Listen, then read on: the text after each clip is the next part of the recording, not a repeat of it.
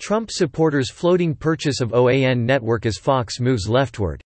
Written by Bob Adelmann. Monday, January 13, 2019. A dozen GOP heavyweight donors are being pitched on the idea of buying the tiny One American News Network to offset the steady leftward drift of Fox News.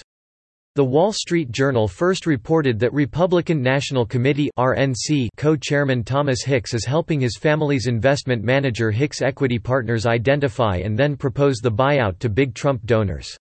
Rick Newman, a Hicks partner, says it's all about business and nothing about politics. Over the past 25 years, we have been active media investors. Any interest in OANN is from a purely business viewpoint. Charles Herring, owner of OANN, said his family isn't really interested in being bought out. In an email he said that OANN is a reliable news source for a national audience and with the 2020 political season in full swing, expressed interest in buying us is on the rise. Yet our family didn't build our operations to sell it. Doug Deason is a Dallas investor and major Trump donor who has been pitched the idea and has signed on to it, offering to assist in raising the estimated $250 million it would take for Herring's family to change its mind. He sees both the financial and the political advantages, the concern is that there's only Fox. The left-wing media has so much more. When OANN was launched on Independence Day 2013, Herring thought he could fill a niche that Fox was not serving well. Fox News has done a great job serving the center-right and independent audiences, while those who consider themselves liberal have a half dozen or more choices. He said he planned to divorce political commentary from straight news, reporting the straight news steadily throughout the day as it developed but saving the political commentary for the evenings. Those evening talk shows include The Daily Ledger, hosted by Heath Ledger, and The Tipping Point, hosted by Liz Wheeler. The evening commentary is unashamedly conservative and now reaches some 35 million homes. Herring has ordered his producers to promote pro-Trump stories while happily reporting on stories the left-wing media would prefer to spike.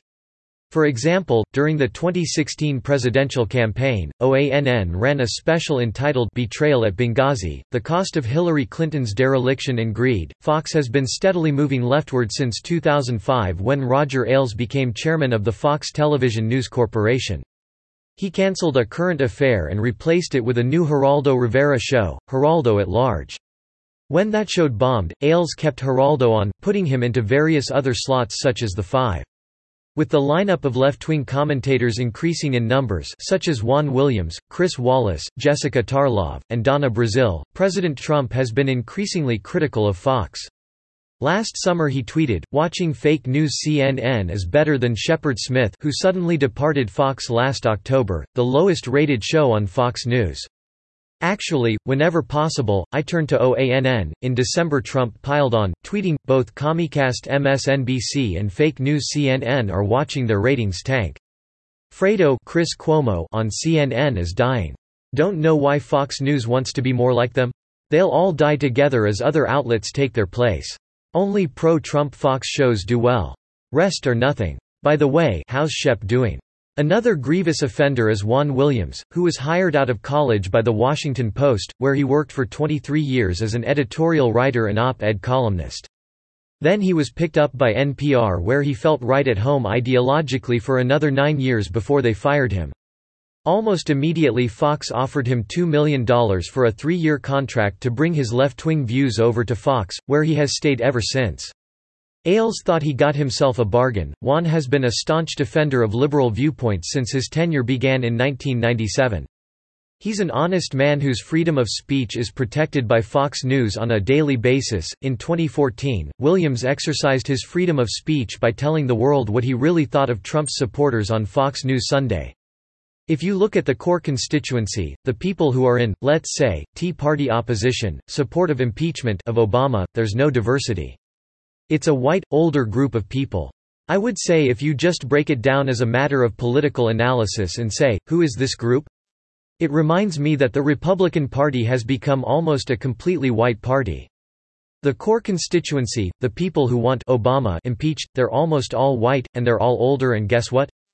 They're all in the far right wing of the Republican Party. Donna Brazile serves as another example of just how far left Fox News has veered.